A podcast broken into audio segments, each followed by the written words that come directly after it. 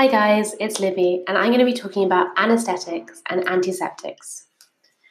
Before the 19th century, people often avoided surgery because it was so painful. Anaesthetics could be used, but they were dangerous, and this meant that most surgery was as quick as possible to try and minimise pain. Complex surgery would be too painful. So the problem with surgery in the 1800s was, first of all, pain. Patients often died from clinical shock because of the pain of the surgery. Infection. Before germ theory, people did not know that microbes could cause infections. Surgeons wore the same outfit and used the same equipment for multiple patients. And bleeding. Patients often died during surgery because they lost too much blood. In 1800, physicians and surgeons gave patients alcohol.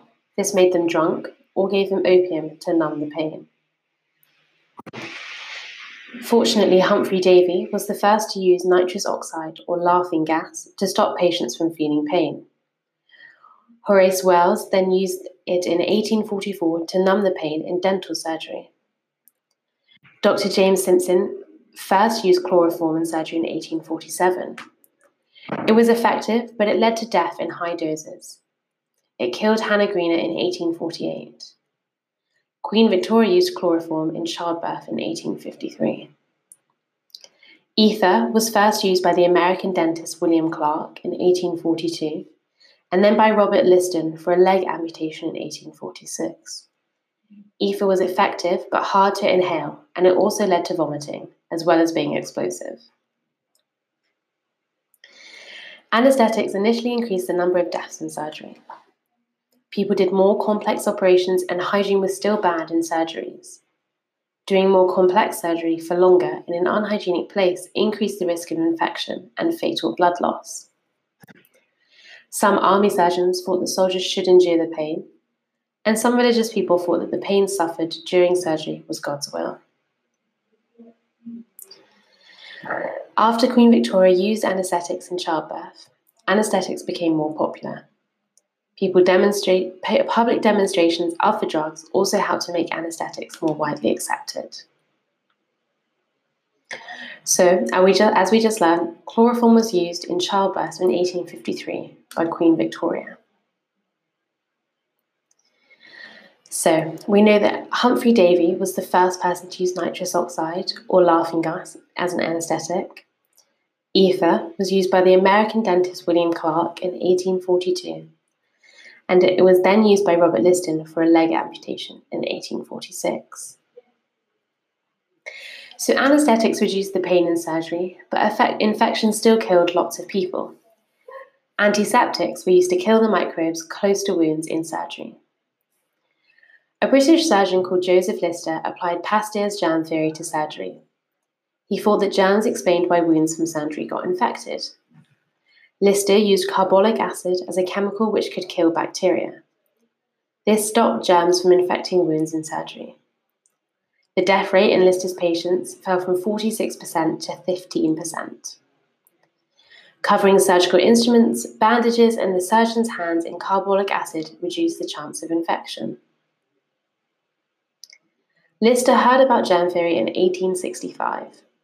He tested his ideas on a boy called Jamie Greenlees, who had a broken leg. Instead of an amputation, Lister healed Greenlees' fracture and the wound was not infected. Lister published the results of Greenlees and 10 other patients' surgery in 1867, proving Pasteur's germ theory. Lister was heavily criticised. Most doctors still believed that chemicals caused infections rather than germs.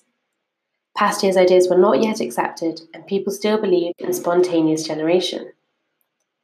Carbolic acid was unpleasant for doctors to use because it irritated their lungs and skin, and many surgeons tried to copy Lister's methods but did not do it properly. This made them think that the theory was wrong. 10 times more surgeries were performed in the UK in 1912 relative to 1867. And this was due to Lister's ideas and the chance of survival increasing so much. So, who was the notable thinker in antiseptic surgery? We know from what we've just learned that this was Joseph Lister.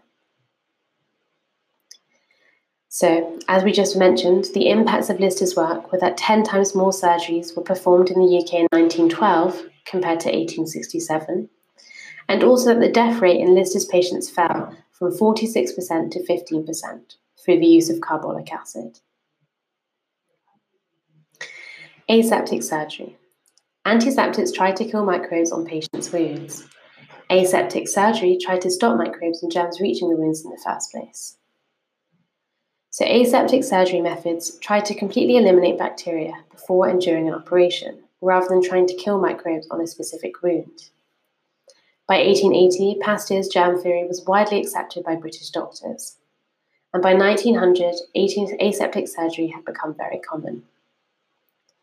In aseptic surgery, surgeons were scrubbed clean, wore new clothes and thin rubber gloves. Surgeons used sterilised instruments, and operating theatres got smaller to reduce the chance of infection. These developments were largely advanced by wars such as the Crimean War.